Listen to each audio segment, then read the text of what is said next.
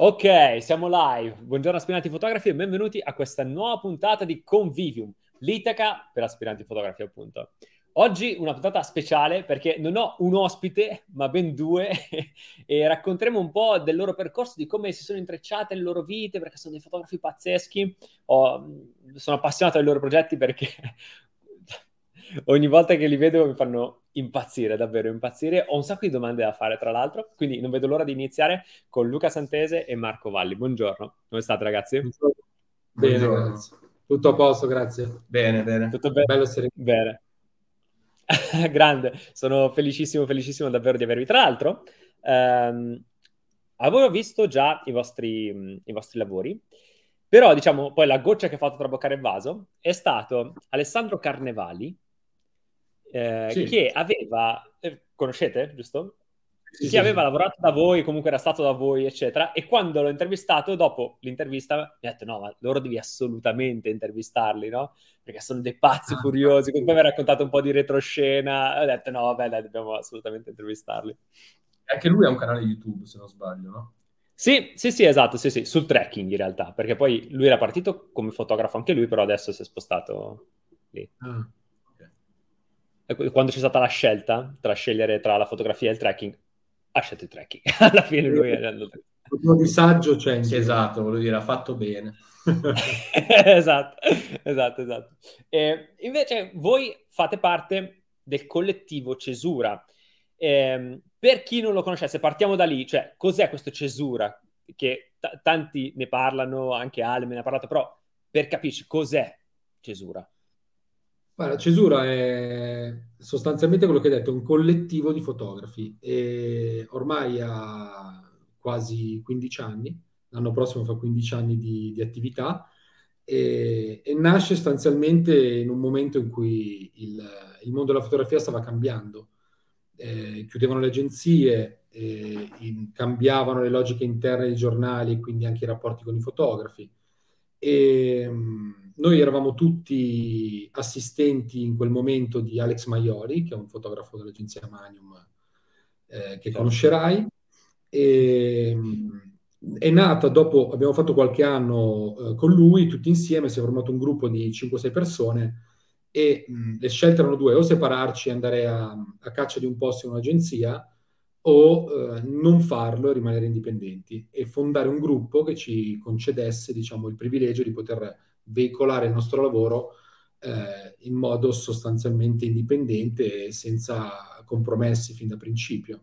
Quindi nasce Cesura in questo modo, ma Cesura nasce come sostanzialmente sì un'agenzia che distribuisce i propri fotografi, ma eh, guarda anche ad altro, guarda soprattutto ai libri, ai libri di fotografia, che mh, considererei poi diciamo una delle maggiori espressioni anche di lascito che eh, il fotografo eh, produce.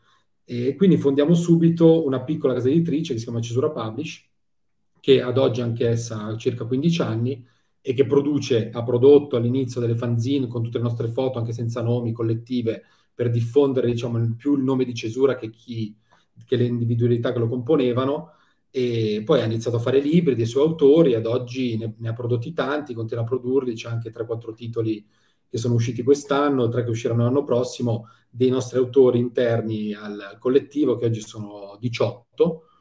E, e sostanzialmente questo è quanto. Da sempre poi Cesura è anche un laboratorio di stampa e, che lavora per sé, quindi produciamo e producevamo e produciamo noi le nostre stampe. E, e, quindi questa è un po' l'essenza del gruppo, c'è un collettivo di fotografi che cerca nella sua fotografia solo una fotografia documentaria, ma anche un'espressione dal punto di vista del linguaggio, quindi tiene insieme questi due mondi, eh, espressivo e documentativo, che poi sostanzialmente vanno bene quando vanno insieme, e, e ha una casa editrice e una, un suo laboratorio. Questo ci permette di essere indipendenti sotto tutti i punti di vista, sia dalla produzione delle foto fino alla, alla produzione della mostra oppure al, ai nostri libri, come ti dicevo. Esatto, c'è una, un aspetto interessante che Cesura quando è nata non si chiamava Cesura, ma si chiamava Cesura Lab perché è nata inizialmente come laboratorio di stampa e produzione di mostre, in cui tutti i fondatori, di cui io non faccio parte, Luca Sì, hanno, hanno lavorato a diverse mostre sia di Alex che loro e poi da lì è nata la casa editrice e tutto il resto e nel 2012 abbiamo cambiato nome in, in Cesura. Sì, forse sì, sì, perché il lab è diventato più indipendente in qualche modo. Ok, ma tra, cioè è una figata, praticamente voi eravate un gruppo di fotografi che a, a un certo punto ha deciso, ma invece che andare da altre parti, facciamo noi un collettivo, in qualche modo, come dire, stringiamoci tra di noi un'alleanza eh, che fa parte anche di una visione forse del mondo della fotografia, dell'approccio alla fotografia, e ci sosteniamo insieme e cerchiamo di, non so, gestirci noi la stampa, tutte le nostre cose, e da lì poi partiamo. Guarda, questo, sì, ma questo è tra l'altro la, la grande forza di Cesura, cioè, come dire, noi non, eh, non, ci siamo scelti, perché magari un gruppo di persone decide di fondare un, un, un, collettivo, un gruppo di lavoro, sono amici da tempo, si scelgono lo stesso percorso, mentre là arrivavamo tutti nell'idea di poter avvicinare e, e lavorare per un fotografo di Magnum e, come dire, coronare il sogno della, del, di Magnum in qualche modo, di avvicinarsi a, un, a un'agenzia di fotogiornalismo, anzi sicuramente ancora la più importante al mondo e variegata anche in un certo senso dal punto di vista dei fotografi. Quindi Cesura si costituisce di persone molto diverse, alcuni che si conoscevano già, ma comunque da, da percorsi diversi, e, e la differenza che, che, si crea all'interno del gruppo ha, ha diciamo, costituito l'identità. Noi siamo sì un gruppo, come dici tu, che si è autoformato a vicenda, chi lavorava più nella, nella, nel fotogiornalismo, chi lavorava più nella ricerca, nella sperimentazione, si è creata un'ibridazione che ha creato, a, a, come dire, quello che tu hai sostenuto, cioè questa identità di cesura che ad oggi è, ha preso una forma che nel tempo si è venuta plasmando. Sì, c'è un altro aspetto di cesura che è importante perché come chi l'ha fondata ha fatto il bottegaio sostanzialmente per, per Alex Maioli, eh, c'è sempre stato questo ricambio generazionale, questo, questa, questa sorta di bottega della fotografia in cui dei giovani di 18-20 anni arrivano in questo posto e imparano dai fotografi già presenti a cesura. E io ne sono diciamo un po' l'esempio, sono stato della prima ondata di persone che non hanno fondato Cesura e sono arrivato nel 2011, che comunque sono un sacco di anni fa ormai, e ehm, quindi sono di seconda generazione. È partita come bottega di Alex, ma poi i fotografi eh, di Cesura hanno allevato, tra virgolette, eh, altri fotografi questa cosa succede ancora, abbiamo lo studio che è pieno di gente, di, di giovani aitanti della fotografia. Fighissimo. Eh, infatti avevo letto che era un po' come dire, cioè, Gesù non è solo un luogo, ma è uno stile di vita. Cioè, quando entri lì, ho letto che praticamente c'era gente che do- dormiva lì, viveva lì, stavate insieme tutto il giorno, tutti i giorni, e aveva due caratteristiche. Una questa, come dire, in qualche modo diventava uno stile di vita. La seconda, che era distante eh, da Milano, e quindi dagli aperitivi milanesi, quei cazzo fega, quella roba lì, no? Eh, esatto. È interessantissimo Guarda, comunque. Come hai parlato con Gabri? Come scusa? Hai parlato con Gabriele Michalizzi. Eh, sì, sì, ve l'ho intervistato, l'ho intervistato, sì, mi aveva accennato qualcosa ai tempi.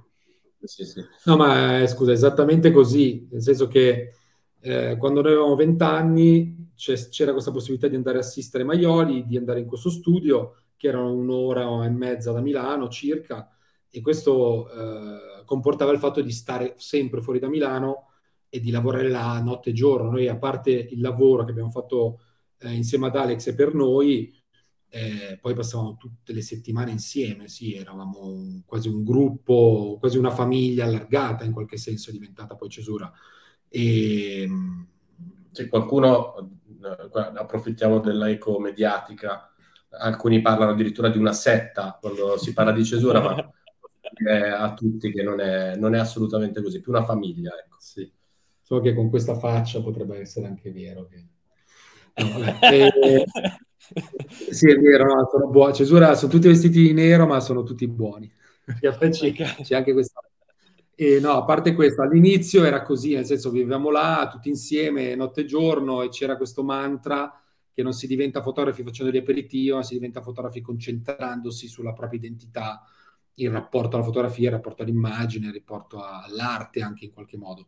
Quindi sì, è un po' diventata leggendaria questa cosa della, del, dis, del, del, distacco di Cesura dal mondo reale, perché ha creato un suo mondo, un suo pensiero, in qualche modo una, una sua filosofia esistenziale legata alla fotografia, che in ognuno si è declinata in modo diverso. Quindi interessante che non ha omologato, ma ha dato un, una direzione a vari livelli, a, nei vari tempi, eh, ai fotografi per diventare degli autori, cioè per cercare se stessi con la fotografia che sembra una banalità, ma in fondo è una verità. Certo. Eh, no, tra l'altro pensavo che 18 sono anche tanti, no? Cioè, insomma, adesso io non ma... so quanto, di quanto si compongono i collettivi di solito, però 18 persone, ognuno con le proprie caratteristiche, sotto però un cappello di visione comune, mi sembra tanta roba. Poi non so. Eh. Uh, sì, sì, lo è e anche noi non, non, siamo del tutto abituati, nel senso che Cesura realtà quando è nata era composta da 5 o 6 fotografi, se non sbaglio. Sì. Uh, poi si è allargata con l'arrivo mio, di Valentina Neri, di altre persone, e poi c'è chi è uscito, chi è rientrato, insomma, da cesura, non è mai stato, diciamo, le porte sono sempre state abbastanza aperte per tutti, e nel 2019, sì, poco prima della pandemia, uh, diciamo che c'è stata una rifondazione di cesura, una, una sorta di cesura riformata in cui eh, sono state chiamate altre persone che magari facevano parte di Cesura ma che poi se ne sono andate, hanno continuato da, da singoli e poi sono stati richiamati nel collettivo. Diciamo che abbiamo ricreato questa famiglia riformata nel 2019, per quello siamo così tanti. In realtà non siamo 18, siamo 17, no. perché uno dei 18 è Andy Rocchelli, che è un nostro collega, un fondatore di Cesura, che è stato ucciso in Ucraina nel 2014 per un okay. colpo di mortaio. Madonna. Lui è un eh, fondatore. Mm-hmm. Oh, chiaro. Ehm, ma adesso come funziona la realtà? Cioè, poi chiudiamo col discorso cesura, andiamo. Però sono curioso, cioè, se una persona dice, ah sì, bello questo mondo, vede le cose, vorrebbe capire, entrare, vedere, anche solo informarsi, testare, come fa? Ma guarda, in realtà eh, nel tempo è stato non c'è stata una vera e propria tecnica, diciamo che la, l'intraprendenza di chi si è fatto avanti ha premiato. Eh, oggi che eh, le cose sono un po' cambiate, abbiamo, eh, facciamo un open day sostanzialmente tutti gli anni, dipende un po' da, da, quello che succede, ma questa è l'intenzione, e apriamo lo studio di cesura al, a chiunque sia interessato a entrare in contatto con noi proveremo probabilmente quest'anno, cioè nel 2023, ehm, dato che c'è la coincidenza con i 15 anni di cesura, a portare cesura anche fuori e organizzare un, ulteriori eventi o incontri in cui cesura apre le porte a persone che potenzialmente possono essere interessate poi a, a lavorare con noi. Ok, bellissimo. Ehm... Sì veramente Cesura uh, funziona, ci sono questi fotografi che frequentano più o meno lo studio, tutti viaggiamo molto, quindi c'è questo ricambio continuo di fotografi all'interno dello studio. Più o meno tutti noi abbiamo un assistente o più assistenti personali che lavorano eh, per il fotografo e vengono formati a loro volta come fotografi, e qua torno al discorso della bottega, e poi ci sono altre figure, c'è chi si dedica di più al laboratorio, alla stampa, fine art, allestimento delle mostre, c'è chi segue la casa editrice, c'è chi segue la parte educational, quello ci siamo dimenticati di, di dirlo, ma c'è anche una parte educational per cui organizziamo workshop e mar- masterclass sia con fotografi interni cesura che esterni e, basta, questo è quanto. Quindi sostanzialmente lo studio eh, che sta a Pianello Valtidone è un continuo via vai di persone che lavorano per loro stessi, per cesura, per il collettivo, eccetera. Certo. Sì, aggiungo una cosa che è importante quello che stai dicendo Marco, perché poi la questione del collettivo e l'importanza che ha nello scambio, nella crescita e anche nella conflittualità, perché poi stare in collettivo non vuol dire solo volemo se bene, però anche questa certo. cosa in fondo è un bene perché crea delle identità più solide poi di fatto la, la diversità. E, ehm, e, lo studio è importantissimo perché eh, il, il, luogo fisico è quello che è il vero catalizzatore di, di, tutte le persone che vanno e vengono, che rimangono, che si muovono. E là, chiunque, come un, um, qualunque fotografo viene a cesura, di cesura, eh, può utilizzare tutta l'attrezzatura che nel tempo è stata eh, costui- costituita e quindi sostanzialmente ha una, margine di sperimentazione sulla propria fotografia che è enorme e condividendolo a un costo relativamente basso per ogni fotografo che però in realtà poi ha un enorme spazio eh, espressivo che può concretizzare. Esatto, lo spazio espressivo parte dal pensiero che viene prima della fase di scatto alla stessa fase di scatto all'editing, alla messa in sequenza dell'immagine, alla post-produzione, alla stampa, all'allestimento di una mostra oppure alla, alla progettazione di un libro, di un volume. No, poi immagino quanto sia figo avere, come dire, delle persone accanto che ti danno una visione eh, e ti aiutano nel percorso, insomma, con cui anche hai un dibattito, magari anche delle discussioni, no? Però è interessante perché bene, cioè, bene o male ti arricchisci sempre e quindi porti a casa sempre un pezzo, no? Mi immagino quanti fotografi invece, ma io stesso ad esempio, cioè, per tanto tempo sono cresciuto da solo facendo le mie cose senza un confronto con nessuno e quindi mi immagino essere all'interno di un collettivo portato a questo livello, quanto possa essere impattante per un fotografo, no? Anche un assistente ad esempio, banalmente. Sì, la fortuna è che cresci in un collettivo si cresce molto ra- più rapidamente in qualche modo, è proprio una cosa sostanzialmente meccanica perché il confronto è talmente serrato e sempre presente che ti porta a fare delle, degli scatti anche sulla riflessione certo. su di te, sulla fotografia. Eh, eh, funziona. Questa è la cosa interessante che di fatto noi abbiamo iniziato così per, eh, per un, un'idea ed è, ha resistito e ancora oggi è in attività molto più di, di come è iniziata, quindi sostanzialmente dai, ce l'abbiamo fatta in qualche modo e siamo contenti di quello che abbiamo. Sì, è vero, è sempre stato un, un, acceleratore per fotografi in qualche modo. Io mi ricordo i primi anni, cioè parlo di dieci anni fa, eh, cioè, si viveva solo di fotografia lì dentro. Eri isolato in un paesino di 2000 anime circa, a un'ora e mezza da Milano, tu eri in questo posto, in questo edificio con altri fotografi o diciamo wannabe fotografi e si vedeva di fotografia dalla mattina a notte fonda, per cui non, cioè era, era monotematica per quello, non, non è nessun tipo di distrazione. E... Ma tra l'altro, cioè, io vivo ad Azzate, che è ah. in provincia di Varese, che è la provincia di Milano. E tra l'altro io vivo nel Bronx di Azzate, cioè tipo nella provincia di Azzate. Che, cioè, nel, okay. E mi sembra, adesso parlando con voi, di essere in un paesone, capito? Perché 2000 anime, cioè proprio un paesino, capito? Cioè proprio... Eh, 2000 abitanti, 2000. 2000, sì. 2000, 2000 proprio... E però è bellissimo, cioè, è anche questa una caratteristica forte, no? Perché ti decontestualizza dal resto, cioè tu vai lì perché devi fare quello, capito? Non vai lì e dici no, poi dopo esco, vado al bar, cioè lì, sei lì e in quella realtà lì. Eh, interessantissimo, bellissimo.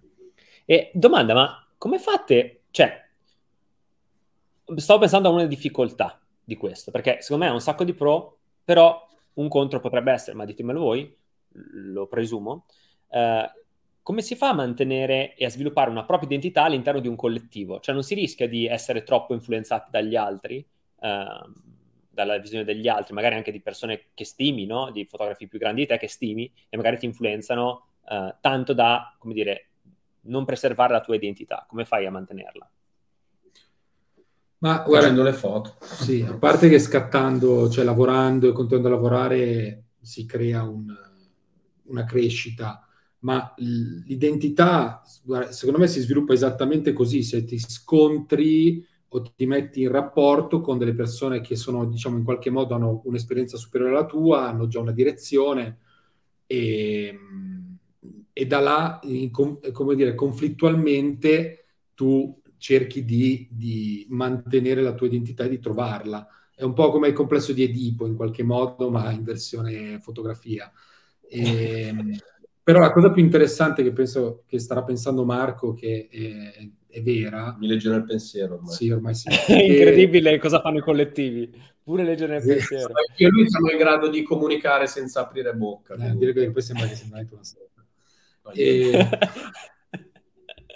e, no, la cosa interessante è che noi ventenni siamo arrivati da, da Alex che aveva 35-36 anni, già era un fotografo di, di fama internazionale, di mining da quasi un decennio forse, mentre quelli che sono arrivati successivamente come Marco sono arrivati mentre noi eravamo poco più, più cresciutelli di, di loro, quindi ci, ci, formavamo a vicenda senza che nessuno avesse poi un'identità precisa.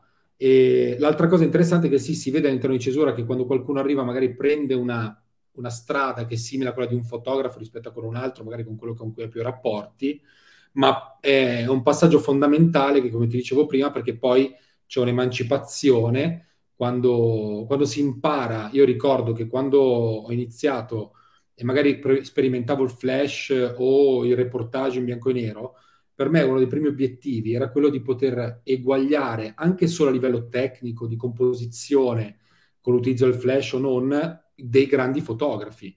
Quello è il primo passaggio per poi, assu- diciamo, assunta la consapevolezza di poter tenere tecnicamente quel livello, poi viene la propria identità che si sviluppa attraverso una tecnica, una buona tecnica acquisita. Sì, certo, questo avviene sia con i grandi fotografi della storia della fotografia, per capirci, sia internamente. Quindi questo confronto, questo copiarsi a vicenda, che però in realtà non è un copiarsi, ma è un è quasi agisce a livello inconscio questa cosa, poi fa sì che se con un grande impegno e tante tante tante foto eh, si crei un proprio stile, diventi, diventi, si cristallizzi uno stile, insomma. Certo. Sì, eh, una, una cosa, scusami, Vabbè, è che cioè, il, quando poi dicevo prima, no, la fotografia come strumento per, per in qualche modo trovare la propria identità. E questa cosa è speculare perché poi quando qualcuno padroneggia una buona tecnica e comincia ad avere un buon occhio, una serie di cose, esperienza, i suoi interessi fanno il suo stile in qualche modo. Cioè, per quanto, ad esempio, io e Marco lavoriamo in modo simbiotico dal punto di vista politico, perché nel tempo abbiamo sviluppato, anche scattando tanto, come dice Marco, un, un'estetica che è mh, ideale per il nostro scopo in relazione a quei soggetti, ai soggetti politici. Mentre poi su altri piani capita anche di lavorare diversamente, perché eh, la, la, bellezza anche di Cesura a questo punto di vista è che tiene insieme tanti stili, tanti sguardi, tante identità e magari cioè, ha dei fotografi che sono anche capaci in qualche modo di lavorare su diversi piani, in diversi modi, a seconda dello scopo delle fotografie. E quindi come dire, distrugge un po' quel mito che, di cui magari hai sentito parlare, per cui eh, lo stile del fotografo deve essere quello e in qualche modo eh, determina la sua identità. Secondo me no, e, e, e, secondo anche altri di noi non è così, è il contrario, cioè lo stile, la padronanza tecnica, lo sguardo, l'occhio sono asserviti all'identità del fotografo che in qualche modo è capace di diversificarsi anche. Certo, certo, sì, sì. Eh, ma guarda, in realtà su questo io non credo che ci sia, ma come tutto un po' nella fotografia, non ci sia un'unicità, una visione unica, no? Perché ad esempio mi rendo conto ci sono fotografi a cui piace proprio ricercare la propria identità all'interno di un contesto che rimane sempre quello per tutta la vita. Sì, vero. Bene, cioè, bene, sono contento per lui. E ci sono fotografi, magari ma anch'io, ad esempio, che sono un curioso, piace, a cui piace sperimentare. E quindi è chiaro che all'interno di diversi contesti tu puoi avere una visione simile delle cose, però è chiaro che dopo tu magari, in effetti, come dire, impacchetti a livello estetico una cosa rispetto a un'altra, perché quel livello estetico è in funzione del progetto di quello che tu vuoi dire. Uh, penso per esempio ai vostri ritratti, no? Uh, sono tutti ravvicinati, per quelli della politica sto parlando, sono tutti ravvicinati, stretti, perché ha un significato in quel modo lì. Uh, però magari per altri progetti invece, non so, avete uno stile diverso perché volete dire cose diverse, eh, semplicemente. Certo. È esattamente così. Sì, sì, sì, sì. E parlando appunto di questi progetti che hanno a che fare con la politica, foto pazzesche, ehm, come è iniziato quest'idea di questo progetto? dove è partito? Ecco, ci attacchiamo a, Cesura, a questo cambio generazionale. Io appunto, come dicevo prima, sono arrivato a Cesura nel 2011. Mi ricordo, mi è tornato alla mente poco tempo fa che c'è stato un bel giorno in cui um, c'erano Luca, uh, Gabriele, Michalizzi e Andy Rocchelli e hanno detto c'è una manifestazione della Lega in Piazza Duomo a Milano, eh, andiamo a fare due foto, era una domenica io ero appena arrivato e ho detto, cazzo, vengo anch'io. Cioè, e da lì io poi la, la, Lega non l'ho mollata più. Luca intanto portava avanti uh, tutta una ricerca, una sorta di indagine estetica sul mondo di Silvio Berlusconi e, um, e poi siamo arrivati verso il 2018, sì, fine 2017, in cui uh, poi a marzo dell'anno seguente ci sarebbero state le, le elezioni politiche, quelle del, del 2018 appunto. Uh, io e Luca, già abbastanza in simbiosi lavorativamente parlando, abbiamo visto un'opportunità che era quella di seguire una sorta di nuova era politica che stava, stava per nascere. E da lì ci siamo messi quindi a seguire tutta la campagna elettorale per le elezioni, uh, fotografando uh, tutti gli esponenti dei partiti uh, con un taglio diciamo un po' autoriale. Questo aveva uno scopo uh, sia editoriale sia di nostra ricerca, quei ritratti molto satirici. C'è stato uno ultime, degli ultimi comizi che abbiamo fotografato, che era um, quello di Silvio Berlusconi, al Teatro Manzoni a Milano, che è una, un comizio che è durato 3-4 ore, una cosa infinita, ne siamo usciti veramente spompati. Stravolti. Siamo tornati a casa, mi ricordo era una giornata molto uggiosa, siamo tornati a casa, eh, abbiamo iniziato a riguardare le foto di Berlusconi, avevamo visto, avevamo fatto degli scatti che andavano ben oltre ogni possibilità di una pubblicazione editoriale. E anche quella notte stessa abbiamo deciso di passare in rassegna tutti gli altri politici che abbiamo fotografato e sostanzialmente abbiamo fatto una selezione delle foto eh, diciamo più, più grottesche, più impubblicabili da un certo punto di vista le abbiamo messe insieme, abbiamo creato il primo, il primo volume, quasi per scherzo, il primo volume di Realpolitik che era Boys, Boys, Boys e che poi abbiamo pubblicato nel, nel giorno delle elezioni, quindi stampato in una settimana, una fanzine. Fa... E da lì diciamo che poi è nato, è nato il governo cosiddetto giallo-verde con 5 Stelle e Lega e abbiamo, abbiamo, detto ok da qua dobbiamo metterci a lavorare sulla politica perché è veramente una nuova era politica la, quella fanzina era andata molto bene, avevano iniziato a pubblicarci alcuni giornali e abbiamo iniziato a seguire questa, questa, quest'onda della politica italiana. Da lì non abbiamo più smesso. Mm. Ma sì, domanda... perché poi... Vai, Prego, vai, scusami. Vai, vai, vai, figurati, no. figurati. No, di fatto, come diceva Marco, abbiamo iniziato là, abbiamo fatto due fanzine sui principali partiti politici, una sulle elezioni di Conte, che era durante la festa della Repubblica a Roma, Popolo Popolo, e, e poi da là eh, le cose sono andate sempre meglio. Abbiamo fatto anche delle buone pubblicazioni, tra cui una foto di Marco sulla copertina del Time. E da là è iniziato un gioco anche con Salvini che era eh, al, all'apice del consenso, che ha utilizzato questa foto di Marco uscita sul Time per la sua propaganda.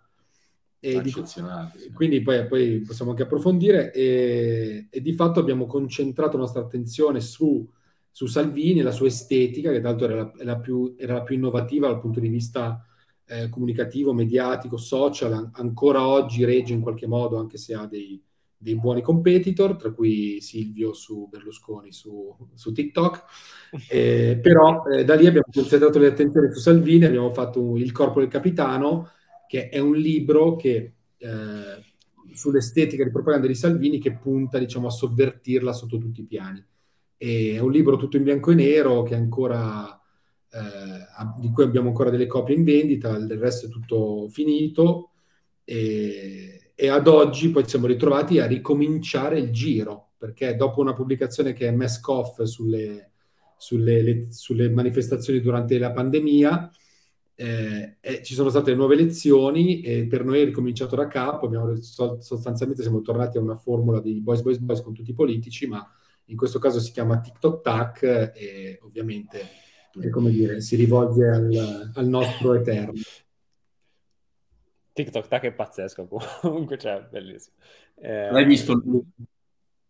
Sì, sì, sì, l'ho visto, l'ho visto, l'ho visto, bellissimo. Cioè, non, non dal vivo, però ho visto alcune foto, ho visto sul sito, bellissimo. Poi te ne mandiamo e... una eh, copia.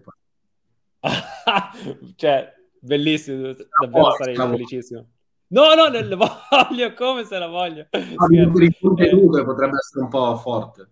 Eh, vabbè, non c'è problema, eh, ho le spalle larghe. Eh, no, tra l'altro, domanda, ma a quel primo comizio della Lega, quando mm, andaste insieme, ma era più una cosa della serie andiamo a vedere cosa succede e facciamo delle foto, come dire, con un approccio già autoriale oppure era perché avevate un lavoro da dover fare e quindi siete andati per un lavoro? Cioè, qual è stato l'approccio a questa prima volta? Le, le, le risposte sono due, perché eh, sì, allora ehm, diciamo che Luca, Andy e Gabri in quell'occasione andavano all'ennesima manifestazione della Lega, credo, e, e seguivano la cosa più, più, dal punto di vista di produzione uh, personale delle fotografie e poi te- vari tentativi di vendita tramite cesura, quella parte di, diciamo, agenzia.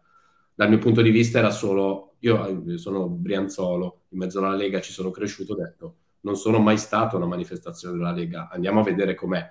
E da lì ho scoperto un mondo, quindi mh, sono un po' diversificati i motivi per cui eravamo lì. Sì, poi c'è una terza ragione che Cesura inizia da subito non avendo eh, il denaro per poter fare grossi reportage, grossi viaggi, a guardare eh, sotto casa, dove in realtà di fotografia ce n'è quanta se ne vuole. E quindi Cesura in principio inizia subito a concentrare lo sguardo sul proprio paese, sull'Italia, anche sull'area geografica dove noi eh, abbiamo lo studio perché era una possibilità di fare fotografia a, costo zero e poter uh, distribuire i nostri lavori giornali e intanto costituire dei, un archivio, un lavoro di, di, documentazione, che poi è un aspetto che rimane centrale per, per Cesura. No, è bellissimo il fatto che, come dire, voi siete andati una, a una cosa pubblica a cui potevano accedere chiunque, cioè potenzialmente potevo dare anch'io se avessi voluto, eh, però da subito avete voluto dare un, dire, un taglio autoriale a questa cosa, cioè di indagine quasi personale nei confronti di un contesto che magari conoscevate, magari no, però volevate scoprire in qualche modo personalmente attraverso la fotografia. C'è stata questa la forza di quel lavoro, perché di foto ai politici ce ne sono 100.000, no? Però con la vostra, col vostro taglio, col vostro approccio, è solo vostro. eh. Sì, sì, questo è, sì, è, cesura nella sua essenza, cioè al di là poi della, dell'intenzione di andare in un luogo dove tutti hanno accesso a poter documentare, come, come tanti altri possono fare, il, il salto è uno sguardo che invece prova a cercare una propria identità e quindi di conseguenza poi una, un'unicità, certo, sì, sì, questo è un po' Ma... l'essenza. Ma i politici, cioè, vi conosco, cioè tipo Salvini adesso sa che faccia avete? Eh, come sì. Allora, sa che faccia abbiamo di sicuro visto più di mio cugino, però uh, sì, qualche rapporto c'è stato, nel senso che ai tempi, appunto, come diceva Luca prima, la, ai tempi della pubblicazione del suo ritratto sul, sul Time, che appunto è stato apprezzatissimo da Salvini, nonostante poi i contenuti dell'intervista nella cover story, Um, mi è arrivato non direttamente da lui, ma tramite boh, sue amicizie e mie amicizie, è arrivato un invito a un pranzo in un agriturismo in Valtellina che ho declinato, ma solo perché avevo altri impegni. ok. Eh, abbiamo, no, no, abbiamo, fatto, abbiamo, fatto, il corpo del capitano, un altro momento, un altro apice è stato abbiamo pre- ritirato in tipografia le prime copie del libro che, che sono state stampate e siamo volati a Catania uh, dove Salvini quel giorno era a processo per, uh, non mi ricordo se era per la 18, comunque sì, per, per sì. uno dei sequestri di persona e, e l'abbiamo intercettato lì uh, fuori dal tribunale. Prima abbiamo fatto vedere il libro a tutti i suoi supporter che c'erano in questa manifestazione a Catania, che anche loro sfogliando le prime due pagine del libro l'hanno apprezzato enormemente. E, e poi siamo riusciti a intercettare Salvini e dargli il libro personalmente, che ha ringraziato e passato rapidamente un, un portaborse. eh, immagino che abbia apprezzato il libro. Ma, eh, Ma guarda, ho guardato la, il suo volto con gli occhi bucati in copertina, ha fatto una faccia un po' strana. Sì, no, però... al contrario della copertina del Time non ne ha fatto parola, quindi di, di fatto eh, funzionava il lavoro perché non è potuto entrare nel tritalinguaggio di Salvini e non l'ha usato a suo vantaggio in qualche modo. Come aveva fatto con la copertina del Time. Esatto, esatto. No, poi Salvini è sempre uno che cioè, ha imparato da, da, dal nonno, da Silvio Berlusconi, che l'importante è che si parli di sé. Poi in realtà, sì, vabbè, hai parlato da lui comunque. Senza dubbio. sì, senza dubbio. Sarà, eh, profondamente sarà poi felice anche del corpo del capitano. In effetti. sì, ma adesso non, senza nessun dubbio. Ma no, ti chiedevo questo perché, come dire, eh, è chiaro che il soggetto è difficile che sappia cosa sta succedendo dall'altra parte. Nella miriade di fotografi che ci sono, non pensa che ci sia qualcuno che fa un progetto come il vostro, no? Eh, però mi immagino anche che do- a un certo punto, dopo che c'è una serialità, ci sono i vostri nomi, cioè, insomma, intracciarvi anche solo visivamente è semplice, immagino che magari uno un minimo di ricerca la faccia e dica, ok, quando sono loro due, so che devo stare, non so, vi, vi, devo aspettare qualcosa, no? Mi, mi aspettavo questo. Non è che ci può fare molto, lui deve fare un comizio, quindi... Eh no, certo, deve... sì, sì, è, quello è, quello è. Certo. Non può scappare.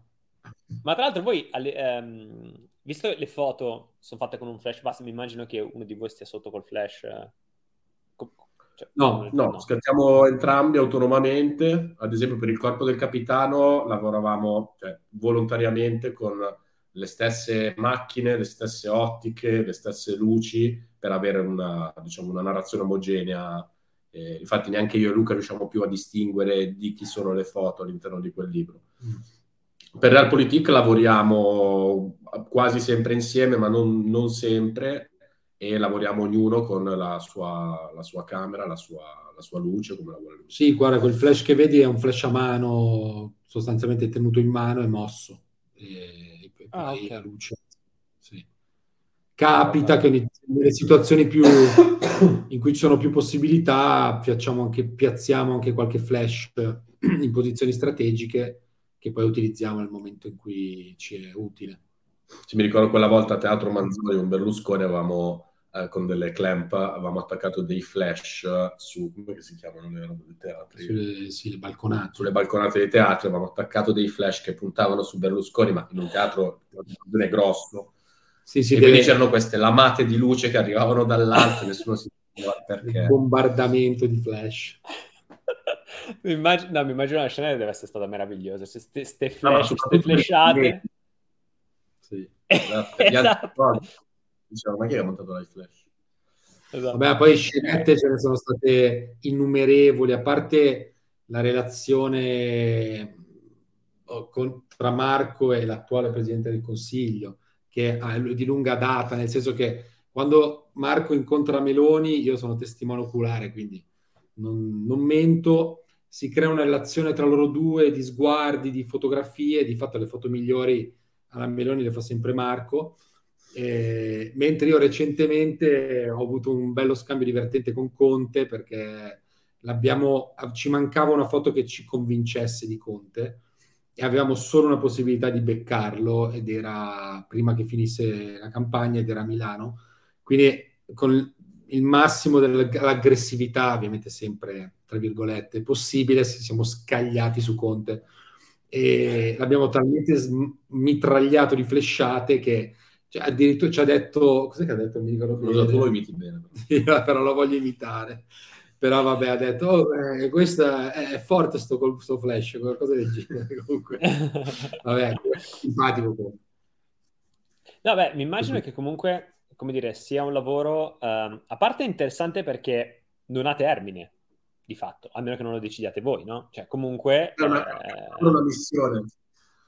Sì, è vero, non ha termine, ormai eh, vive da quattro anni, sì. Eh, vediamo perché ci interessa anche cinque, ci interessa portare, vedere un decennio seguendo questo, questi, sempre nuove idee magari, però sulla stessa strada, vedere il gruppo di lavoro, l'archivio, tutto il, un decennio di fotografia di politica in Italia e comincia a avere un senso anche dal punto di vista della storico e documentazione. Noi stessi guardiamo alcune foto fatte quattro anni fa, con i ritmi di cambiamento che ci sono adesso, sotto tanti piani, sembra roba di un'altra, quasi già di un altro periodo, di un'altra epoca, quindi sì, è, è interessante da questo punto di vista continuare. Esatto, in qualche modo non ci accontentiamo mai, quindi oltre a una, un evento come può essere la campagna elettorale per le elezioni politiche, quindi un evento in cui si parla solo di politica, uh, in realtà abbiamo diverse idee su come ampliare questo progetto a temi che riguardano la politica, ma non la politica internamente, anche magari dividerci seguire dei progetti personali che rientrano sotto il cappello di Realpolitik, ma questo è tutto, è tutto uno spoiler. Sì, tutto, spoileraggio, Marco è impazzito. No, anche, anche su, sugli effetti della politica, che è molto interessante, perché è vero mostrare la politica, mostra aspetti di propaganda, l'immagine della, del politico che è diventato fotografo, forse questo è un contesto interessante per parlare anche di questa questione, in, un cambiamento epocale al di là della, della, seconda, terza repubblica che sia, è che i politici oggi producono l'immagine loro stessi, hanno dei canali di comunicazione che sono più potenti di quelli tradizionali. Quindi sostituiscono, anzi eliminano le figure di mediazione eh, tra cui i fotografi e, e, diventano delle vere e proprie redazioni, dei veri e propri uffici di propaganda, ma nel senso politico del termine. E quindi noi ci inseriamo in questo contesto come quasi i, quelli che si riappropriano di un ruolo, ma esasperandone la, la, funzione, quindi dal punto di vista satirico, dal punto di vista della, della, sovversione di quelli che sono i canoni, cioè quelli social sostanzialmente ormai, attraverso cui il potere si racconta. E questo è un po' il gioco. Eh, noi proviamo esattamente a sovvertire, a fare dei... Mh, cortocircuiti. Sì, sì, del, del lavoro che manda in cortocircuito questo. Sì, poi anche okay, diciamo che parlava di satira, scusa, uh, parlava di satira Luca, infatti giusto un, un appunto che cioè, con le ultime elezioni, con l'ultima campagna elettorale in cui abbiamo fatto di, diverse pubblicazioni, soprattutto della Meloni, uh, ci si è resi conto che anche dal mondo dell'editoria italiana siamo visti come uh, due autori che fanno satira con le foto, eh, che è una cosa abbastanza insolita, però mm. così veniamo riconosciuti, pare, mi pare. Sì. E poi è strano perché la fotografia ha sempre questa cosa che è documentaria, ma se si porta su alcuni piani diventa quasi interpretazione della realtà e diventa, come dice lui, una satirica anche dal punto di vista estetico, perché sovverte anche i canoni usuali. No, è bellissimo il concetto che in un'epoca in cui appunto foto- cioè il, i politici diventano fotografi di se stessi, però questo poi è, come dire, declinabile in tante altre aree, non solo mica nella politica, in qualsiasi cosa certo. ormai, ognuno è fotografo di se stesso, volendo, potenzialmente anche se non è un fotografo. Um, e allora uno penserebbe, eh, quindi la fotografia che fine fa è morta? No, perché il vero fotografo è quello che attraverso la sua fotografia dà un'altra visione, fa da controaltare all'autoimmagine che le persone si creano di se stessi. Questo è molto interessante, perché è lì sì, poi sì. la potenza. E tra l'altro è anche lì il lato interessante della fotografia. Cioè io mi immagino che se voi foste dovuto andare ai, ai comizi elettorali a fare le foto standard, tra virgolette, le solite da, dare ai giornali, eh, vi sareste anche un po' rotti le palle dopo un po'. Invece nel fare mm. ricerca, nel divertirvi, nel cer- infatti, immagino, no? E, e, e, il lato proprio interessante della fotografia è questo, secondo me. Cioè, riuscire a, attraverso la propria visione, fare da dare un proprio giudizio. Leggevo l'altro giorno, um, c'era un passaggio di Avedon che diceva ogni mio ritratto è un giudizio. Certo. Senza dubbio. Senza sì, sì, perché questa pretesa di, a parte la pretesa di oggettività della fotografia che si, si dimostra essere falsa dopo pochi, pochi passaggi, ma cosa importante che il riferimento che fai tu è interessante perché sostanzialmente è una, una grande opportunità quando un linguaggio si diffonde a livello di massa e la fotografia sostanzialmente ha emancipato la pittura dalla rappresentazione, ha emancipato la grafica da, dalla, dalla, rappresentazione e ha creato quello che sono state le avanguardie un cambiamento radicale nella pittura e non solo nella scultura in tutte le arti.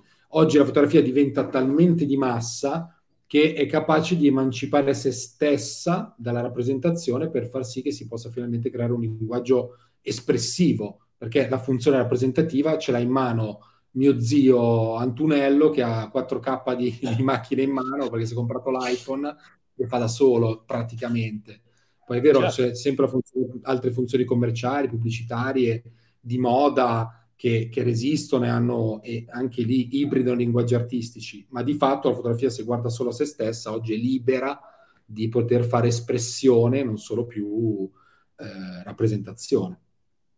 Certo, e forse poi la seconda cosa interessante di questo è che un fotografo uh, come dire, se continua in un lavoro e persevera negli anni, diviene raccoglitore di una memoria storica, no? che, che, che, ha documentato nel tempo attraverso il suo sguardo. Cioè, mi immagino tra 15 anni il vostro lavoro potenzialmente potrebbe avere più valore di quello che ha adesso, perché tra 15 anni racconterà la storia di 15 anni di politica, certo, no? di come sono cambiate le cose. Io stesso guardando le vostre foto, alcune robe dicevo, ah, ma tu, ma ti ricordi lui? O ti ricordi in quel momento lì? Perché cioè, sembra davvero passata già 20 anni, da quella, da quella, immagino tra 15, no? Come sarà? Sì, io parlo personalmente, ma per me questa cosa della, dell'archivio che a, aumenta più passano gli anni è, è, uno dei motori principali che mi spinge a continuare con temi soprattutto come la politica o vabbè, a me piace molto l'idea di avere un archivio sull'Italia quando sarò con i capelli bianchi, cioè più, più bianchi di adesso. E, e quello è sicuramente un motore che spinge tanto perché eh, insomma, è un archivio di una certa importanza, soprattutto poi a livello collettivo, se si prende tutto l'archivio di Cesura, ad esempio sull'Italia, eh, già adesso che Cesura è in attività da 15 anni, c'è, c'è già qualcosa di, di, importante, secondo me. I capelli bianchi sono l'unica cosa di bianco che vestite a Cesura. Sì, sì, però qualcuno che dallo stress, dallo stress ha 25 anni ma c'ha i capelli bianchi. Sì, sì. esatto, esatto. E invece voi come avete cominciato il vostro percorso? Cioè, mh, individualmente, come è iniziato la passione per la fotografia? Qu- quando è stato il momento in cui avete detto, ok, questa è la cosa che mi piacerebbe fare per tutta la vita? Guarda, parto io? Sì, sì, qua parliamo singolarmente perché... Sì, sì, sì, sì assolutamente. Ci sono, sono congiunte nel 2011 con Cesura, però... Eh, ma in realtà abbiamo un percorso anche abbastanza simile, Luca. Uh, abbiamo, uh, ma in realtà questo è un aspetto interessante che uh, tantissimi dei fondatori e anche tanti dei non fondatori, tra cui me, abbiamo fatto tutti la stessa scuola superiore, che è l'Istituto d'Arte di Monza. E non si sa bene il perché, ma arriviamo più o meno tutti da quella, da quella realtà, che era una scuola fighissima, in realtà. Adesso non so più come sia, ma noi abbiamo avuto dei professori che ci hanno veramente uh, formato come dei, dei maestri. Adesso, perché... scusa, adesso è liceo, mentre prima era un istituto... Adesso è liceo, certo. Sì, e, e, formava grafici, designer, quindi fotografi, anche faceva cinema. Adesso ha preso la faccia del liceo, quindi si occupa di altro. Abbiamo avuto anche professori in comune. Mm. Salutiamo Flavio Pressato, ad esempio, Lino Gerosa. E quindi ho fatto questo istituto d'arte. In realtà io quando sono, ho, fatto, ho, iniziato quella scuola, la mia aspirazione era quella di fare il regista. Io volevo fare regia, volevo, mi piaceva il cinema, volevo fare il regista. Uh, arrivato lì ho imparato a disegnare, quindi poi volevo fare l'illustratore, il fumettista. Quindi uh, quella è stata diciamo, la mia seconda missione, quella di imparare a disegnare, farne un mestiere ho cambiato nuovamente idea, questo sempre nell'arco delle superiori per capirci, l'istituto d'arte. Un quarto d'ora. Uh, ho voluto fare il grafico e per poi in realtà verso la terza superiore ho iniziato a scattare e, e da lì diciamo che non ho più smesso. Alle superiori lo fai per gioco, sperimenti, la macchina fotografica.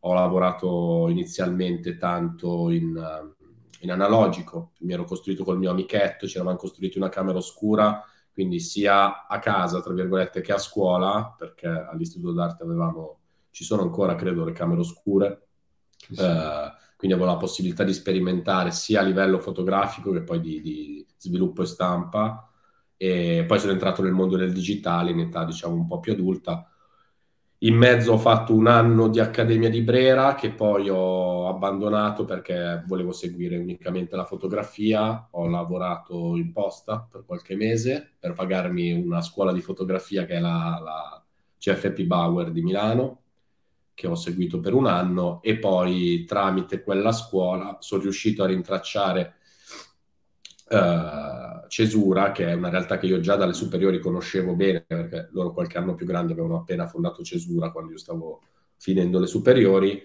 e quindi nel 2011 poi sono ufficialmente sbarcato lì, ce l'ho fatta e, e non me ne sono più andato. Questa è un po', è un po la storia. Bellissimo. Sì, io uguale, cioè inizio, inizio a, a, fare, a interessarmi di fotografia a, a, all'ISA e con, nel mio caso con Gianluca Chinnici, che era un professore giovanissimo, era appena uscito anche lui dall'Accademia di Belle Arti, quando io avevo 17 anni, aveva 25, che come sfida mi ha messo una, mano, una macchina fotografica in mano, perché ero, diciamo, mi chiamavano Desaparecidos uh, quando ero alle superiori, perché io scomparivo.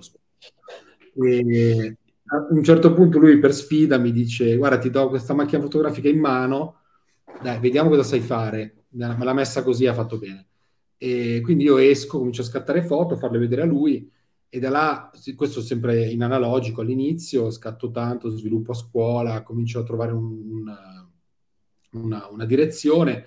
Ero insieme tanto a Luca Baioni, che adesso non è più un fotografo di cesura, ma lo è stato un fondatore, lo è stato anche per anni, e un po' insieme a vicenda ci, ci, ci si crea questo interesse eh, viscerale per la fotografia. Io al contrario, come Marco, sì, ho abbandonato la grafica e ho abbandonato anche, diciamo, la musica, perché in quel periodo suonavo tanto, per dedicarmi completamente in modo più, più radicale possibile alla fotografia. E poco dopo uscito da, dall'istituto d'arte ho iniziato a, a frequentare Brera, io l'ho, l'ho, invece l'ho, l'ho, fatta, ho fatto nuove tecnologie dell'arte a Brera, sì, però anche lì ho desaparecido comunque perché dal secondo anno sono praticamente sparito perché ho iniziato a frequentare a 19 anni, mi sono trovato nello studio di Maioli e quindi poi la formazione dal punto di vista fotografica l'ho fatta là. E, e, Cesura per me è uguale al mio percorso in fotografia perché tutto quello che poi ho fatto dai 19 in poi l'ho fatto sempre all'interno della, del nucleo di, di Cesura. Certo. E, diciamo, è stato poi quello il punto di svolta, cioè quando eh, c'è stato il collettivo, è stato da lì che poi, come dire, tutto ha preso una piega diversa. Uh... Sì, sì, perché guarda, uh... pensa che Luca era venuto alla Bauer che io frequentavo insieme a Andy Rocchelli a presentare Cesura mm. e da lì li abbiamo presi e abbiamo detto oh, veniamo anche noi a Pianello eh, e poi io lì, eh, lì, ci siamo conosciuti io e Luca, nel senso che mh, mm, sono arrivato a Cesura, io avevo 20 anni se non sbaglio e Luca ne aveva 24.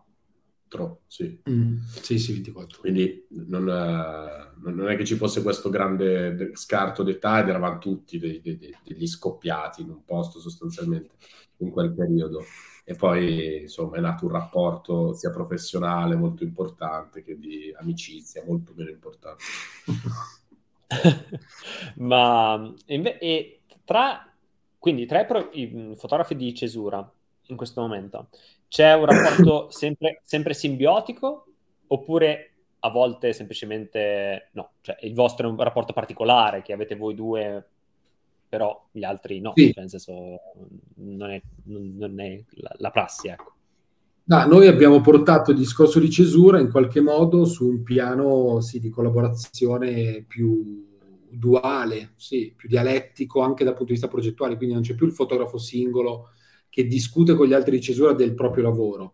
Cioè portiamo questa dialettica fondamentale all'interno stesso del lavoro, come essendone autori eh, contemporaneamente, e mh, crea un, cioè, ci ha dato una, un, un boost perché riusciamo anche a produrre in modo molto rapido e fare una fotografia che quasi sostanzialmente è in tempo reale perché si mira a questa questione della documentazione del proprio tempo, ma lo fa pubblicando rapidamente a cavallo con gli stessi eventi che fotografa e questo è un po' il, forse un carattere innovativo dal punto di vista della, della messa in, in, in, stampa e in forma fanzine, libro che sia del nostro lavoro. Avviene in modo estremamente rapido, cioè è interessante come questa eh, collaborazione ci ha permesso di spingerci su livello di, di produzione più, più intenso. Certo. Eh, però questa cosa c'è da sempre, nel senso che io mh, mm, quando avevo 23 anni ho, sono andato eh, con, con Arianna Arcara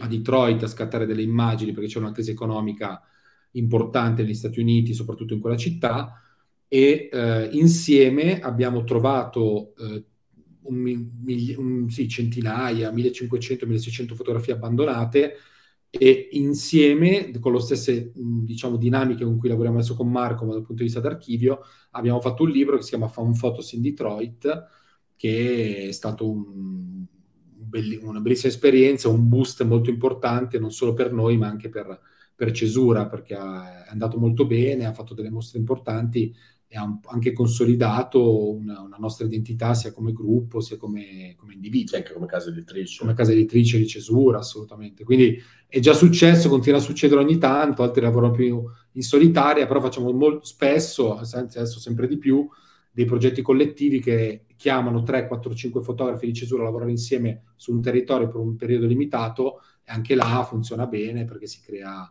questa commistione che è sempre esponenziale. Ma fisicamente siete ancora lì every day uh, no, a Cesura o no? A Cesura dici? No. No, nel senso che eh, proprio nell'ultimissimo periodo, nell'ultimo mese, stiamo tornando a frequentare di più lo studio, ma sicuramente non viviamo più lì, ecco. Non, uh, andiamo lì quando sì, dobbiamo beh. lavorare cosa, sia per noi personalmente che per il collettivo, però uh, una volta vivevamo lì, avevamo un appartamento che era più uno squat che un appartamento sopra lo studio, eh, fotografia, fotografia, nanna, fotografia, fotografia e basta. Sì, sì. Adesso, Adesso, diciamo che diciamo, avete anche una vita oltre... Una vita personale, quasi. E... Quasi, immaginavo, non tanta, se, se capita, però insomma... No, però anche ovviamente la città di riferimento è sempre stata Milano e nel momento in cui è iniziato a aumentare i lavori, aumentare, aumentare l'avanti e indietro da Milano, a un certo punto siamo andati da, da, da, una parte, ci siamo accomodati un attimo qua, però adesso ci sono tutte le buone intenzioni per tornare a frequentare più spesso lo studio perché ci sono un sacco di giovani aitanti, come ti dicevo prima, che hanno bisogno di noi. Grazie. Sì, perché si crea, si crea questa cosa di bottega, diceva Marco, cioè è bene che lì ci sia un gruppo di persone che che cre- ricrei quello che è stato per noi l'unione iniziale, sono tutti ve- più, più, o meno ventenni, lavorano insieme per noi, per, per, altri fotografi, Arianna, Gabri, eccetera, e però contemporaneamente fanno anche gruppo. E quindi è interessante perché loro stessi poi potenzialmente possono diventare come quei 17-18 che che citavamo prima sono tutti passati più o meno da, da, questo percorso, sono arrivati come stagisti, assistenti e poi piano piano sono formati un'identità e oggi hanno uno, due, tre progetti buoni e quindi possono essere eh, fotografi per l'agenzia, per il collettivo, per gli altri. Certo. E invece i vostri progetti personali come si incastrano all'interno delle vostre vite e dei vostri progetti collettivi? Guarda, che, che, che domanda. Eh, poi Luca dà la sua risposta. Uh, è quello con cui si combatte tutti i giorni, cioè portare avanti la propria vita personale sotto tutti i punti di vista, quindi quello umano, quello economico, quello abitativo, quello relazionale, tutto quello che vuoi, e si combatte con questo grande mostro della fotografia, dei progetti personali, che però mi sento di dire che ha sempre comunque nel mio cervello, nel mio cuore la massima priorità. Quindi eh, spesso uno mette da parte tutto, rovina, si rovina la vita in qualche modo in funzione del, del progetto, della fotografia. E quindi c'è questa un po' ambivalenza e ci si sopravvive, ci si, ci, ci si convive, però è, insomma non è, non è sempre facile, ecco. Ma sì, per me vale uguale, eh, però guarda, quello che è bello che si tra- passi attraverso cesura, chi viene la frequenta e, e, la vive, e che la fotografia diventa una priorità non per, per velleità, ma perché ci si, è un modo per fare i conti, come dicevamo prima, con la propria identità, con se stessi, e, e diventa un modo di stare al mondo, un modo tra l'altro che apre centinaia di porte, di mondi, è un passepartout, la fotografia importantissimo per fare esperienza e per conoscere, ma soprattutto per conoscersi. Eh, è uno specchio in qualche modo con cui si fa i conti, ma diventa, cioè è un mezzo espressivo che nel momento in cui si entra in questa dimensione in cui diventa importante per, per un individuo esprimersi, eh, eh, come dire, ti compenetra al punto che non c'è più distinzione tra quello che è fotografia, quello che è la tua vita, non... diventa tutto un tutt'uno, come diceva Isventura due. La chiappa animale. Sì, sì. Il tutt'uno. Eh, no. No, c'è questo concetto che, come dire, volevo tra l'altro diventasse anche un po' un claim, ma cioè, che la fotografia è una cosa importante, ma non perché, come dire, filosoficamente è una cosa importante, no perché io grazie a progetto di Convivium, cioè questo di interviste, sai, intervistando ormai sono forse quasi 100, adesso a dicembre dovrebbe essere 100, a metà dicembre arriva a 100, no? Quindi insomma un po' ne ho fatte. e quindi ogni volta mi confronto con mondi che magari sono diversi dai miei, che non ho conosciuto, ma capisco quanto davvero la fotografia, già questo l'avevo capito per i fatti miei, voglio dire, però poi ne confermo ogni volta quanto la fotografia davvero sia importante perché ti dà uno strumento, come dicevi tu, di conoscere il mondo, di avere occasioni di, di, trovarti in situazioni che altrimenti non avresti mai provato, vivendole in una maniera che non, altrimenti non avresti mai vissuto, e poi soprattutto per scoprire anche chi sei, cosa ti interessa, il modo che hai di guardare il mondo. No? E, e, quindi la, la, mia battaglia, diciamo, è cercare di far comprendere questo concetto, perché poi c'è una linea superficiale in cui uno dice, ah sì, prendo la macchina fotografica e vado a fare le foto fighe, ci metto due preset di Lightroom e le pubblico su Instagram, che va benissimo, va bene, ci sta. Okay. Però, però, la fotografia è un po' un'altra roba, come dire, no? Cioè è un altro Basta. livello, ecco. Sì, sì, sì, totalmente. Assolutamente. No, ed è fighissimo, come dire... Uh, beh, intanto vi ringrazio per la vostra testimonianza perché è stata una figata. Ed è fighissimo vedere comunque una realtà vostra che voi starete più o meno miei coetanei, quanti è? 35 più o meno. Così. Sì, sì, sì, io 33, lui 36, 7. 7, eh, 7. Okay. Eh, però cioè, è fighissimo vedere come comunque dei ragazzi giovani eh, comunque a, abbiano già questa profondità e vivano già da decenni eh, con, con, questa visione con successo in un mercato in cui si dice no ma la fotografia è morta no, la fotografia non è morta Semplicemente la fotografia becera è morta, fortunatamente, no? Invece altra continua a vivere e vivrà.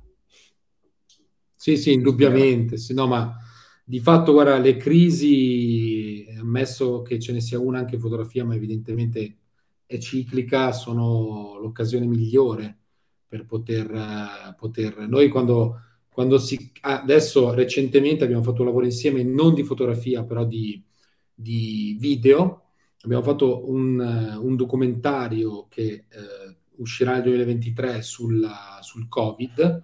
E quando c'è stata la, pandemia, il lockdown iniziale, noi siamo stati in strada per un paio di mesi a fare riprese e in qualche modo anche qui tutta l'esperienza che c'è stata di condivisione precedente Realpolitik ci ha permesso di essere allineati di lavorare in modo eh, rapido ed efficace fin da subito e di portare a casa moltissime ore di girato importanti, di testimonianze anche inedite su quello che è successo durante il lockdown, mentre nessuno vedeva niente perché erano tutti a casa, se non quelli che erano in strada. Però, come nella fotografia, da un lato veniva, viene mostrato qualcosa che ha una forma rappresentativa standard, noi abbiamo provato a esercitare questo stesso sguardo critico ed espressivo anche su un tema così importante.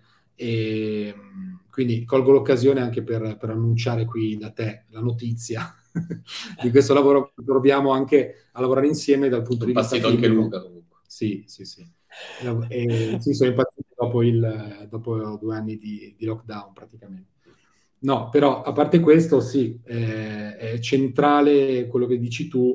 Eh, la fotografia rivive in ogni momento di crisi e si trasforma sempre in modo molto, molto efficace e interessante quando sembra morente.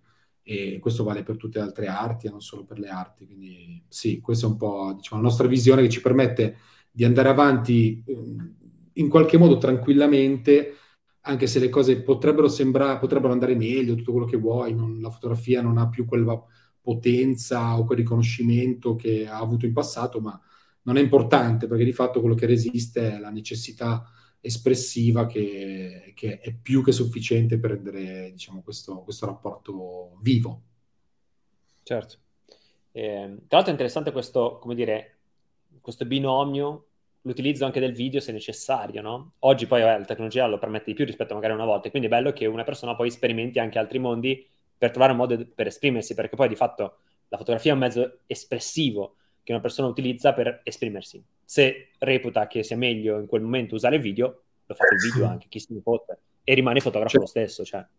Sì, la fotografia, cioè, io l'ho sempre usata come tu dicevi prima, un mezzo per accedere a delle realtà, a delle, a delle situazioni, io l'ho sempre usata come una scusa più che un mezzo. Però una volta che poi si è dentro la situazione, eh, per questo credo sia una cosa abbastanza che riguarda tutto il collettivo di cesura, è che non siamo eh, monolinguaggio, diciamo, nel senso che siamo fotografi, ma eh, se una situazione richiede un altro mezzo, può essere il video, un'intervista o un altro tipo di opera, eh, insomma, lo, lo, abbracciamo in toto.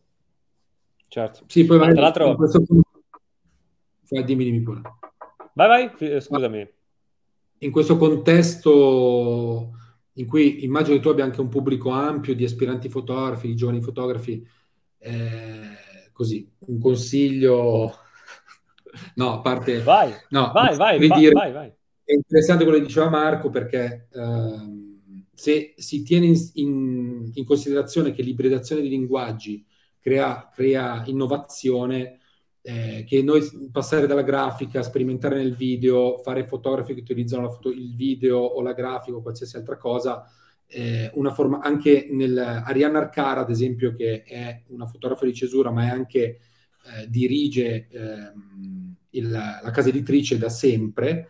Eh, ha un'esperienza, ha maturato un'esperienza nel, nell'editoria fotografica altissima che poi le permette di, di aiutare gli altri fotografi di cesura e contemporaneamente di avere anche una, gra- una, ottima capacità espressiva anche dal punto di vista editoriale dei libri e del suo lavoro. Cioè, questo che volevo dire, portare avanti su, più piani delle ricerche, poi al momento giusto è molto utile perché apre il, il cono visivo di, di, di, chi del fotografo anche su, su altri ambiti espressivi. Sì, verissimo. Ehm, no, ecco, e che poi, come dicevamo prima, nel senso, prima una persona capisce la potenza del mezzo prima lo utilizza in modo cosciente, no? Ad esempio, eh, io ho iniziato in modo ruspante, a caso, anche abbastanza tardi perché avevo 27 anni, ho iniziato con la fotografia, e ho iniziato per caso appunto facendo queste foto in discoteca, no? E, e io lo facevo ok. Però se dovessi tornare indietro a, a oggi, riniziando da zero, in discoteca, sì, farei le foto in discoteca che, di cui mi frega una sega, ma invece è molto più interessante raccontare degli aspetti che per me sono assurdi della discoteca attraverso la fotografia e quindi fare un progetto fotografico su questo, che sarebbe 100.000, cioè quasi mi voglia adesso di andare in discoteca a fare le foto, capito? eh, però è interessante proprio questo, solo che io questo, come dire, cultura della fotografia del mezzo l'ho imparata dopo purtroppo eh, ed è per questo che batto così tanto il chiodo, no? Perché, sai, dopo tu hai, quando comprendi questa cosa, hai la capacità di interpretare qualsiasi evento, anche quello sotto casa, anche il tuo vicino di casa, attraverso la tua lente, il tuo linguaggio. Ed è quello che rende tutto molto più interessante, figo e potenzialmente anche vendibile e di valore anche sul mercato proprio. Certo, certo. Sì, sì, l'identità premia e anche non seguire mode facili, questo è stato sempre un messaggio all'interno di Cesura, non, eh, non seguire la moda del momento, non copiare eh, in maniera, come dire, passiva altri fotografi, ma cercare sempre di sviluppare la propria identità attraverso la fotografia, ha, premia e ha premiato sempre, perché di fatto poi questa cosa a lungo termine è riconosciuta anche dove è difficile essere, o apparentemente difficile essere riconosciuti, quindi assolutamente sì. Sì, infatti anche con, uh, cioè, tornando al, al, progetto sulla politica, Realpolitik all'inizio noi quando distribuivamo le nostre foto che tu conosci, uh, non ce le comprava nessun giornale. Però internamente a cesura a me è sempre stato detto non piegarti a quello che il mercato della fotografia, che può essere in questo caso uh, quello editoriale, richiede, ma cerca di fare il tuo perché poi questa cosa alla lunga ripaga sempre, nel senso che poi vieni riconosciuto, cioè il tuo stile, e allora vogliono proprio le tue di foto, non le fa nessun altro. Esatto. Certo, certo. Ragazzi, oh, è stata una figata. eh, fighissimo. Fig- Prima volta su... davvero? È vero, vero. Grande, grande. eh, sono felice che sia, sia, la vostra prima volta su YouTube e, insomma, eh, sia stata questa occasione. Verrò a trovarvi a Cesura Stupendo, Quindi, quando vuoi. mi faccio una bella immersione lì assolutamente, poi dopo capiamo un attimo come, e quando fare, però più che volentieri assolutamente. Eh, quindi grazie davvero perché è stata un'intervista pazzesca e credo che ehm, anche insomma per il vostro approccio, per tutto quello che avete fatto, secondo me è interessantissimo perché tanti fotografi oggi hanno la possibilità già all'interno di quello che stanno facendo di iniziare a vedere le cose in maniera diversa e magari sperimentare per cercare una propria visione personale. E insomma, voi ne siete l'esempio, quindi grazie per aver portato la vostra storia qui. No, grazie a te. Grazie a te. Guarda, quello che possiamo dire è che al di là di cesura, di quello che è, di quello che è stato e sarà, eh, se, quando un fotografo rimane, diciamo, isolato in un certo senso, ha, può avere tranquillamente una sua strada espressiva, ma diciamo, io ci tengo, consiglio ai ragazzi che iniziano a fotografare, giovani, di aggregarsi e di costruire un sempre network. Un, attualmente c'è un, come dire, anche l'epoca, la tecnologia di conseguenza porta a isolamento e sotto vari aspetti della vita e anche in fotografia. Se si, questa cosa si combatte aggregandosi e, e si cresce molto rapidamente, si comincia a credere che una possibilità c'è veramente e poi le cose accadono. Ed è garantito che funziona, ne siamo la prova. Provare per credere, lui è venditore nato. Sì, Bellissimo. E... Veramente. Uh, allora, prima di chiudere, di solito faccio tre domande semplici. Eh, rispondete entrambi, insomma, con la vostra opinione. Allora, una è, la prima è un libro che consigliereste, anche che non ha a che fare con la fotografia. Ah, un libro che consiglia, che domanda. Vado io intanto. Vai tu, vai tu, ci penso. Ma un libro, uno solo? Sì, un libro, uno qualsiasi, può essere di fotografia, può essere un libro, un romanzo, qualsiasi. No, no, ma sto pensando, perché è una domanda importante. Io ce l'ho, ce l'ho. Prego allora. Ce l'ho pre di fotografia il libro. Secondo me è una, una specie di grossa guida, una grossa monografia su Mapplethorpe. Può essere un ottimo punto di partenza, perché mm. quella è grande, grande, grande fotografia. Vedi, ma eh, cioè, cazzo, direi.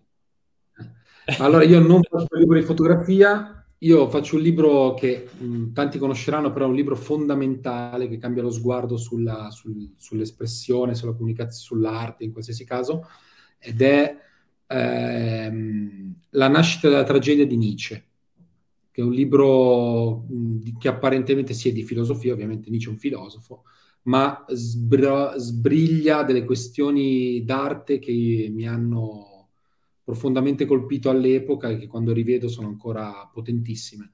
E quindi, guarda, me la cavo facile con Friedrich Nietzsche. Bella, uh, eh, sì, sì, ma adesso arrivano le due che sono peggio. Uh, la seconda è uh, un film o una serie che consiglieresti? No, dai, questo è semplice. Questa è, ce la, vai, te la, te la eh, concedo. Però ce ne sono talmente tante. Ah, io, se no vado io. Io consiglio, uh, posso concerne due? Io ce l'ho. Sì, non sì, lo fai tu io? Film, film ce l'ho, film d'amore ed anarchia di Lina Wermuller. Bello. Ok. E c'era una volta in America, basta. Beh, fa... Io faccio le serie. Eh, io consiglio, da un punto di vista sperimentale e di dire, follia espressiva sotto tutti gli aspetti, The Kingdom di Lars von Trier, che è una serie televisiva che lui ha fatto tanti anni fa. Sotto però il manifesto Dogma 95, c'è un manifesto che ha stilato insieme ad altri registi di regole folli, che però hanno costituito un linguaggio stupendo, cioè del limite come vantaggio in quel caso.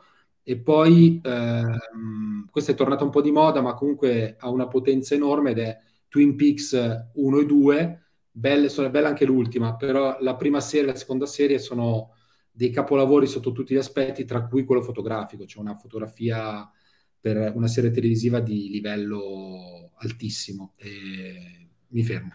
Guarda, se si parla di fotografia, tolgo, no, non tolgo nessuno dei due aggiungo uh, la GT di Smarker, che è un ottimo esempio di, di, editing in qualche modo, di storytelling, di raccontare una storia attraverso delle foto. Sì, GT è un film fatto di fotografie che scorrono, ma a un certo punto perdi questa cosa, non te ne accorgi più che sono foto perché entri talmente nel linguaggio che sembrano in movimento, è un miracolo di, di genialità. E io speravo che ne sparassi un altro, che è un film che magari pochi conoscono, ma è eh, Gli Americani si chiama? Sì. Ah, certo, Glenn Gary, Glenn Ross. Esatto, uh, in, originale. Sì. Questo è un film in cui c'è un Al Pacino che fa Ricky Roma, venditore impareggiabile, però la fotografia di quel film è un neo-noir a colori, bellissimo, accessibile, non è un film degli anni 20 che dici che palle, e in qualche modo eh, posso anche accettarlo, in questo caso è un film attraente anche per, per un pubblico contemporaneo, stupendo su tutti i punti di vista. Posso consigliarne un altro? Basta. Poi, no, è, questo è fondamentale. Vai, vai. Occhio indiscreto, che è, eh, vabbè, mm. con, è, un, è, un, film liberamente ispirato da Luigi, dalla storia di Luigi, il fotografo, interpretato da Joe Pesci quindi quello più per una questione di attitudine alla fotografia, lo consiglio. Ok, ultimo, ultimo, Nostra Signora dei Turchi di Carmelo Bene, vince, ha vinto Venezia con una telecamerina a mano, quattro fondi di bicchiere che metteva davanti, è un capolavoro della storia del cinema, fatto nella sua città a Otranto, stupendo perché dimostra che con zero mezzi si fanno dei capolavori, se c'è la, la capacità. Basta. ok, eh, ero qua, diciamo, adesso devi dire un altro. No, okay, Uno è troppo, troppo Uno è impossibile. Sì, sì. Ma ok, ok, perfetto. Almeno hanno la filmografia da qui ai prossimi sei mesi. Possono. E poi puoi riguardarli su sì. Eh, esatto. E in ultimo, invece, allora, un oggetto sotto i 10 euro che eh, è risultato importante nel vostro lavoro diciamo, quotidiano di fotografi? Beh, io ho uno che ho. Il coltello. no. eh, i, beh, comunque noi abbiamo iniziato, abbiamo comprato dei, ti ricordi abbiamo comprato i primi trigger di, da, sì. di flash, quella roba lì, i primi trigger di flash che ci hanno permesso di muovere il flash con più facilità, posizionarlo a distanza e creare uno stile, un linguaggio, una sperimentazione erano dei trigger flash cinesi, costavano boh, 2,90 euro a pacco completo e 4 euro forse. E però c'è no, il potenziale rispetto alla questione di prezzo tra eh, il costo e poi il potenziale espressivo era è mostruoso. Quindi io sull'oggetto sto lì, sto lì. Guarda, io ti dico invece un bel keyway della Decathlon perché non c'è cosa peggiore che essere fuori a scattare 8 ore con la pioggia e un bel Kiwi. Perfetto. grazie, non, non, non, del marchio Kiwi, il più economico che si trova va benissimo. Va bene. No, tra l'altro è, fi- è, fighissimo perché sta domanda, che sembra una domanda del cazzo, in realtà rimane sempre una domanda interessantissima perché poi di fatto eh, vedi anche questo qui limiti come forza, no? eh, Nel limite di 10 euro di fatto escono sempre cose interessanti. Ragazzi, davvero grazie mille, è stato un piacere immenso. Grazie a te. Grazie. E ci vediamo Speriamo presto a Cesura. Esatto, a Cesura, poi magari più avanti facciamo un'altra intervista, vediamo, parliamo un po' di altre cose. Volentieri. Figata. Tutti insieme. sì. ciò. Esatto. esatto, esatto. Un abbraccio. Ciao, ciao. Ciao, ciao a tutti, ciao ciao. ciao.